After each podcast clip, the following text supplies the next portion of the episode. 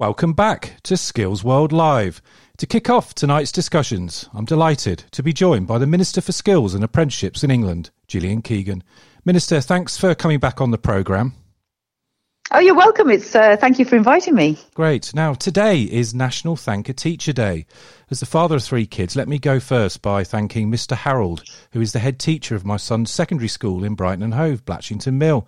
He's done a great job throughout this crisis, regularly communicating with parents and being very honest with us, actually, about the many challenges both he and his teaching staff face.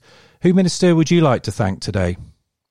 Well, I'd like to thank a teacher from way back when, when I was at school, Mr. Ashcroft, who mm. actually stayed behind every night from 3.30 to 5.30 for two years to teach me engineering and technical drawing because at that time, believe it or not, girls were not allowed to take that option. Right. Um, and I wanted to take it. So um, he, he stayed behind for two of us, actually, two girls. And um, as a result of that, I ended up very much interested in technology, in, in maths, in engineering, and um, yeah, technical drawing. And yeah, I, I, I, want to thank him because when I think now, you know, extraordinary sacrifice that he did that a couple of nights a week for two years um, to help me um, to do a bunch of extra uh, GCSEs that I wouldn't have got to do otherwise. So I'd like to thank him. And then, of course, all the teachers um, all across the country who are just doing their best, really, yeah. to um, to switch to online learning. And I think they're doing a, an amazing job in most cases to uh, really engage children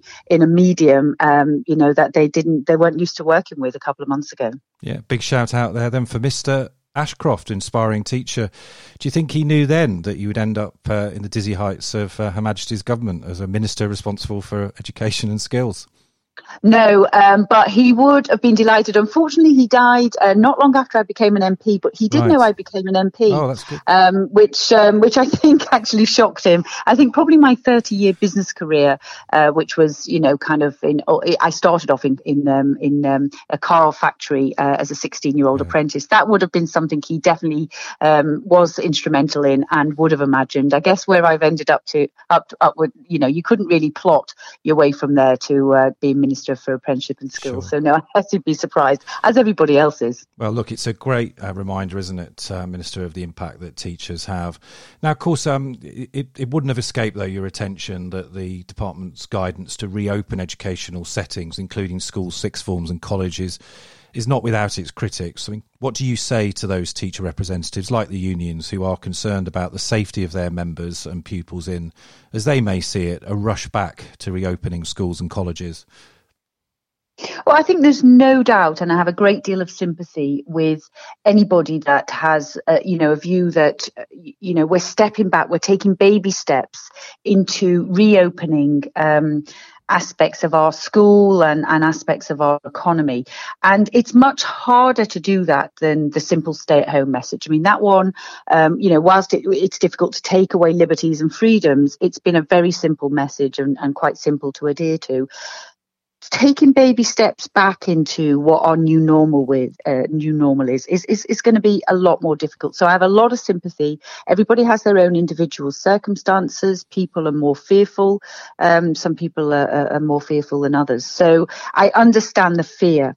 However um, i think it's very important because there is for every um, every everything you do, um, you know, every action there is there yeah. is there is a consequence, and you know, the staying at home does not come without consequences. We know that our children now and, and young people have been out of education, um, you know, for, for many, many weeks. And we know that that has a massive impact on them. And we know that we have to, you know, we, we go to school for a reason, we go to college for sure. a reason. And whilst they've done a great job and everybody's done a great job to move as much online as possible, we all know that it isn't um, a substitute for, um, you know, for, for education. So we have to start that journey back. Yeah. And what we're saying is, you know, based on, um, you know, we have to make sure that the, the R rate is below zero, is yeah. below one. We've still got all of the five tests that have to be met. But what we're saying is start to make a plan. And I can't see any reason why, because we're going to have to use these plans, whether it's, um, you know, on the 1st of June or the 2nd of June or, yeah. you know, whenever it is for different age groups, for different, um, you know, um, types of institutions. Yeah. We are going to have to reopen schools. And we're going to have to do that in a in a in a, in a phased way. I think as the government said, yeah, um, yeah, you, and you don't but, have all the information. You no, do not no, have perfect information, no, and that's the difficulty. I mean, you've been a real champion for uh, 16 to 19 uh, apprentices as well, and ensuring that they're written into the guidance. I mean, are you expecting, for example, these practical observations and endpoint assessments insofar as they can take place? Are you expecting to see apprentices now then complete from June the 1st? Uh, yes, I mean, many I have been so. already, of course, but yeah. Um... Yeah, I, I, think so. I mean, obviously, what we've got with um, with with a lot of the um, you know uh, qualifications is some of them are going to be calculated anyway, some of them will be assessed in a remote way, and some of them will be delayed. So, as more of those as we can get uh, assessed and use the equipment that obviously we have in FE colleges, uh, sometimes that's necessary to complete, um, you know, licenses to practice, sure. etc. Then, of course, we've offered that flexibility um, to to colleges, and from what I've seen with colleges, you know, they've shown great leadership mm-hmm. throughout this period. They have, I think, been outstanding in terms of how much they've done online. And I've joined many virtual online classes, and you know, they they really are very interactive. They're, they're super engaging, actually. And I think I think they're a platform that we'll use a lot more in the future because it works very well. Good. But they all know that you know supplementing that with with face to face teaching and with um, you know specific tuition and specific uses of equipment that you only find in colleges is is absolutely vital as well. Yeah. So we expect them to um, use the flexibility they've had and show the lead continue to show the leadership they have. Okay, well, tonight's show is all about taking forward the quality agenda in apprenticeships, and I'll be talking to the Institute for Apprenticeships shortly. And at the end of the programme, uh, ALP will, will, be giving us their perspective on the reforms. What's your vision for improving the quality of apprenticeships and delivering on the, you know, Secretary of State stated aims of an English apprenticeship and technical educational model that's seen internationally as better than Germany's by 2030? Yeah, I mean, I think I think we have the uh, you know with with T levels and some of the other um, changes we're making on apprenticeships, I think we've got um, the, the, the building blocks to really reform technical education in yeah. this country, and businesses are crying out for it. And we know that you know career led study, which I like to call apprenticeships, is what I always referred to mine. It was it's a way of studying that that is much more closely linked to your career and to and to employability and to your employment.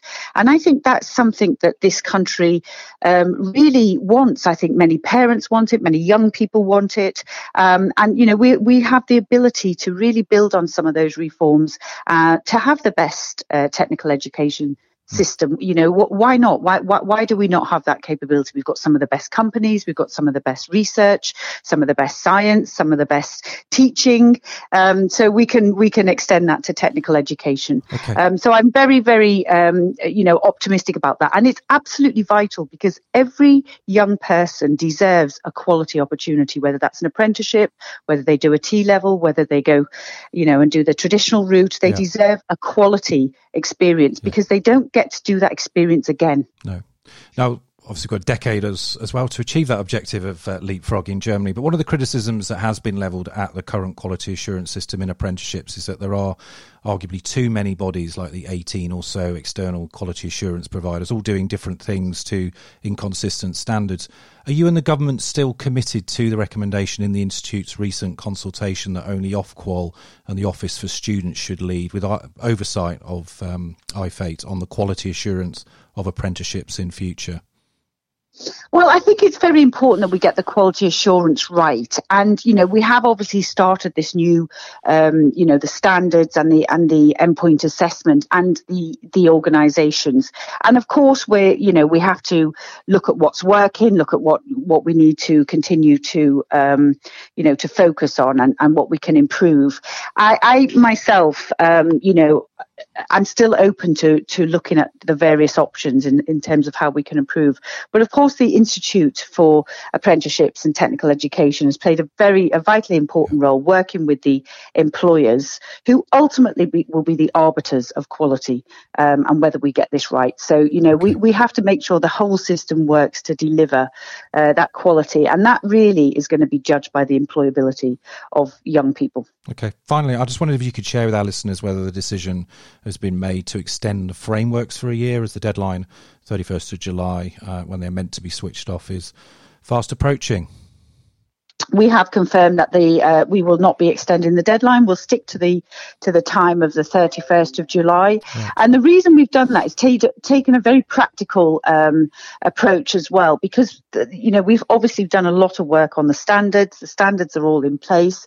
We've also, um, you know, 75% of, of, of all apprenticeships are now on standards. And when we've looked at those that aren't, in pretty much every area, every sector, there are examples of people who've moved to standards. So we've given, I think it was October 2018, yeah. when we gave notice. Right, so this, it you know, it's been a ago. very, very long, um, you know, running to do this. Um, you know, now as always, sometimes some organisations might leave some things to the last minute, etc. But we believe that there are the, the standards are in place. There's 539 of them, um, and and you know they're, they're they're there, and therefore we're confident about switching off the frameworks and improving the quality of uh, apprenticeships. And you know these are these are important steps to make sure that we do that.